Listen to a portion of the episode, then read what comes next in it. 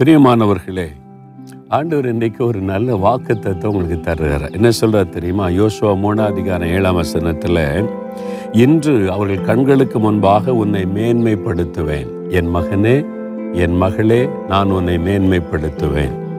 அவர்களுடைய கண்களுக்கு முன்பாய். உன்னை யார் அற்பமாக நினைக்கிறாங்களோ யார் உன்னை பரிகாசம் பண்ணுறாங்களோ யார் உன்னை கேவலமாக நினைக்கிறாங்களோ அவர்களுடைய கண்களுக்கு முன்பாய் உன்னை மேன்மைப்படுத்துவேன். உங்கள் வீட்டுக்குள்ளே படிக்கிற இடத்துல வேலை செய்கிற இடத்துல பிஸ்னஸ் பண்ணுற இடத்துல நீங்கள் வசிக்கிற இடத்துல உங்களை அற்பமா பேசுகிறாங்களா அசட்டை பண்ணுறாங்களா உங்களை குறித்து கேவலமாக பேசுகிறாங்களா அன்று சொல்கிறாரு யார் உன்னை அற்பமாக நினைக்கிறாங்களோ அவர்களுடைய கண்களுக்கு முன்பாய் உன்னை மேன்மைப்படுத்துவேன். என்றைக்கு? இன்றைக்கு. இன்று நான் உன்னை மேன்மைப்படுத்துவேன் கத்தர் வாக்கு கொடுக்கிறார். யோசுவாவை அற்பமாக நினைச்சாங்க. மோசைக்கு பிறகு இவன் எப்படி நடத்துவான்னு சொல்லி ஆனால் கத்தர் அவனை மேன்மைப்படுத்தும்படி அற்புதம் செய்தார். உங்களை மேன்மைப்படுத்தும்படி ஆண்டவர் அற்புதம் செய்வார்.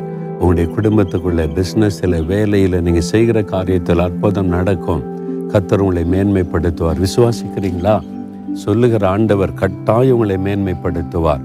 அப்போ அவரை பார்த்து சொல்லுங்க. அப்பா நீங்கள் என்னை மேன்மைப்படுத்துகிற தேவனா இருக்கிறதற்காய் ஸ்தோத்திரம்.